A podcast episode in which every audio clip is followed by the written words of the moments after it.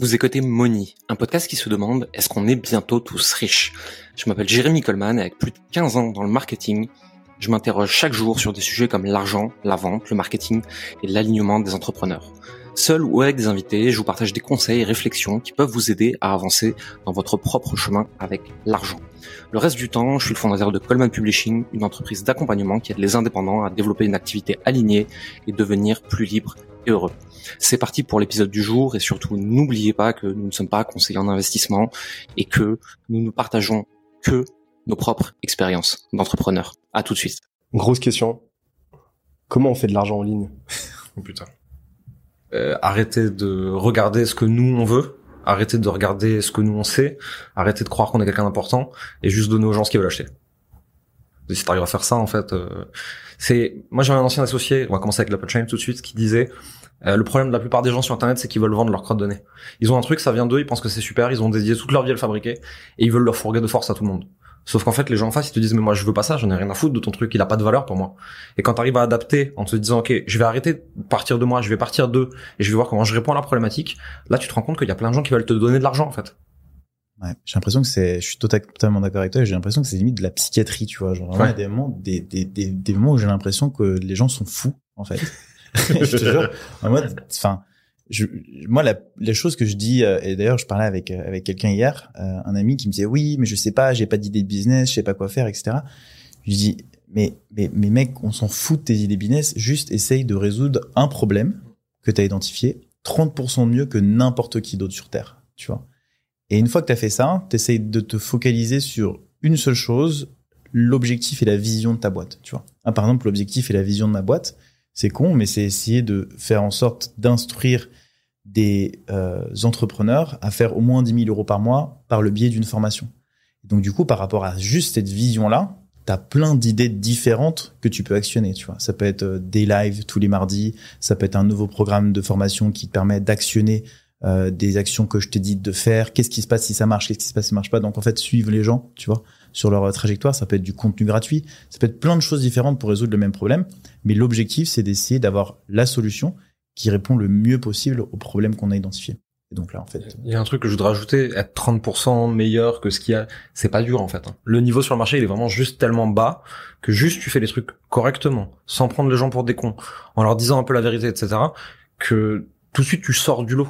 Euh, moi, je sais que j'ai des retours beaucoup de clients qui me disent "Waouh, t'es trop authentique." Non, je suis pas authentique. En fait, je suis juste normal. C'est juste, je vous prends pas pour des cons et je vous dis les choses. J'avais une cliente qui est venue il y a, il y a quelques mois de ça et qui me dit euh, Jérémy, moi je fais à peu près 50 000 par an dans le coaching. J'ai pas de stratégie organique, c'est que de la recommandation. Je pense que je vais mettre en place un système et l'année prochaine je fais 250. Je fais non, tu les feras pas. Et j'étais en call de vente, tu vois. Je fais non, tu les feras pas.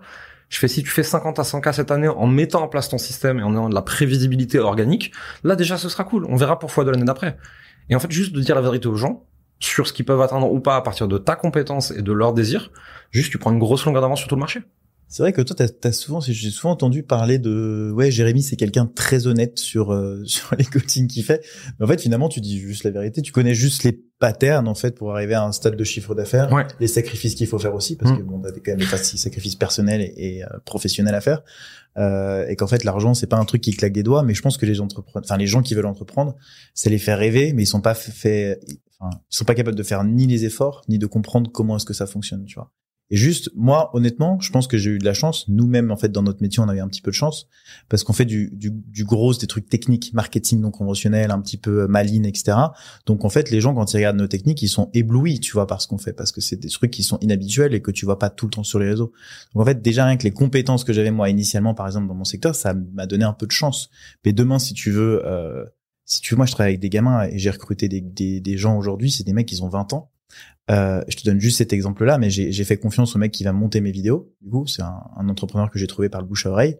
Le mec, il m'envoie deux vidéos, donc je les trouve extraordinaires. Franchement, je, retrouve, dis franchement bravo pour le taf, c'est ouf, etc. Et m'envoie une vidéo, il me fait non, Kevin, je suis pas satisfait du tout de ces vidéos, donc on va recommencer. Tu vois, c'est-à-dire qu'en fait, il essaye de me pousser moi-même sur euh, l'over delivery de mon problème initial. C'est-à-dire que lui, son objectif, c'est que je fasse un million d'abonnés à la fin de l'année, tu vois? Et ça, c'est un objectif clair, précis, et tu peux pas ne pas faire confiance à quelqu'un qui est aussi déterminé que ça, tu vois. Donc c'est l'obsession du résultat client, je pense, qui fait la réussite d'une boîte. Et en fait, c'est pas compliqué. Et je pense que d'ailleurs, c'était un poste que j'avais fait qui est hyper capitaliste. Mais quand il réfléchit un petit peu, toutes les personnes qui ont amélioré l'humanité, du moins fait en sorte de rendre euh, quelque chose de plus simple, euh, de plus, euh, de faire gagner du temps, de faire gagner plus d'argent à des autres humains. Ça peut être une agence, ça peut être euh, Steve Jobs qui a fait les computers, etc., et qui a le maximum d'impact. Plus t'as d'impact, plus t'es riche. En fait, le système remercie les gens riches, en fait. Enfin, remercie les gens qui ont de l'impact sur l'humanité par l'argent. Faire attention à ce que tu mets très derrière, capitaliste. Oui, je sais. Non, non, mais c'est pas ça. capitaliste, libéral. Je suis complètement d'accord avec toi là-dessus.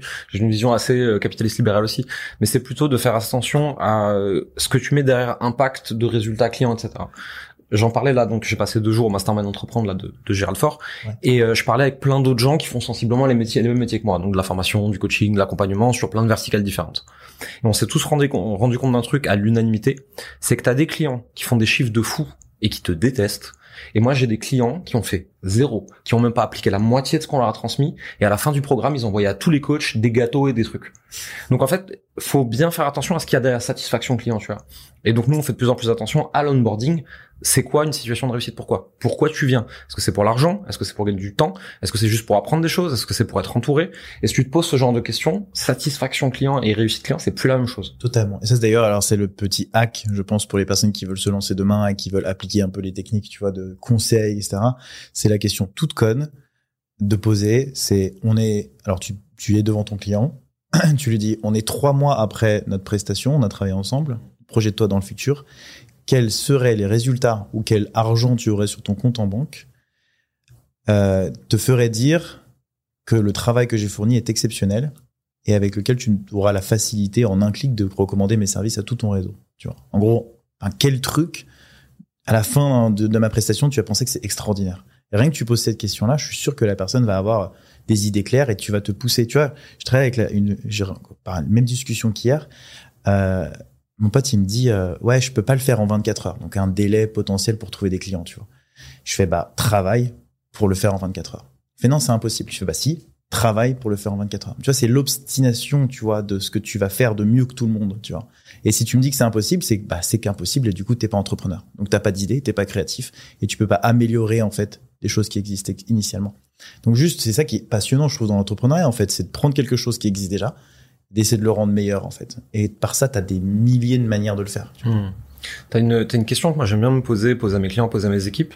C'est si on devait atteindre notre objectif à 10 ans, en 6 mois, faudrait faire quoi? Ça ressemblerait à quoi?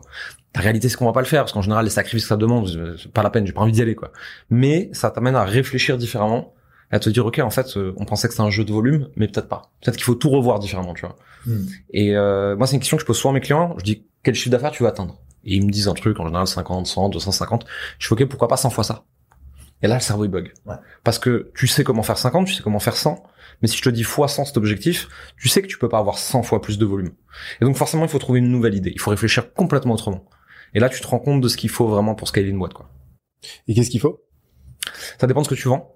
Euh, mais écosystème d'offres, LTV, rétention. Euh, dans mes métiers, il y a beaucoup de gens qui pensent que le, il faut craquer l'acquisition et que c'est ça le plus important. Tu vois, faut être bon en Facebook Ads, en organique, faut être bon en vente, etc. Ouais, jusqu'à 20, 30, 50, peut-être même 100 cas par mois, c'est vrai. Mais en fait, derrière, si t'as pas un vrai système de rétention client, tu te fais bouffer par un effet ciseau et un problème de BFR où l'acquisition te coûte de plus en plus cher à cause des diminishing returns. Plus, il te faut de plus en plus d'équipes parce que tu as de plus en plus de clients, donc tu as de plus en plus de charges. Sauf qu'en fait, tes clients, tu les perds à la même vitesse que tu les rends quasiment. Et donc, obligatoirement, tu te fais bouffer un moment par un effet ciseau. Et il suffit d'un mauvais mois de vente pour que ton château de cartes, il se pète la gueule. Et ça, il y a beaucoup de gens sur le marché français qui sont en train de le découvrir, j'ai l'impression. C'est assez intéressant de voir comment ils vont solutionner le problème à différentes échelles. Merci d'avoir écouté Moni.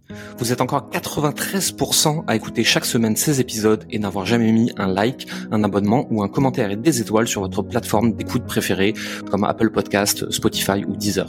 Le faire nous aide énormément à développer le podcast et à avoir des invités toujours plus intéressants pour vous.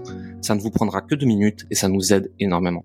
Merci pour votre temps, votre écoute et à la semaine prochaine.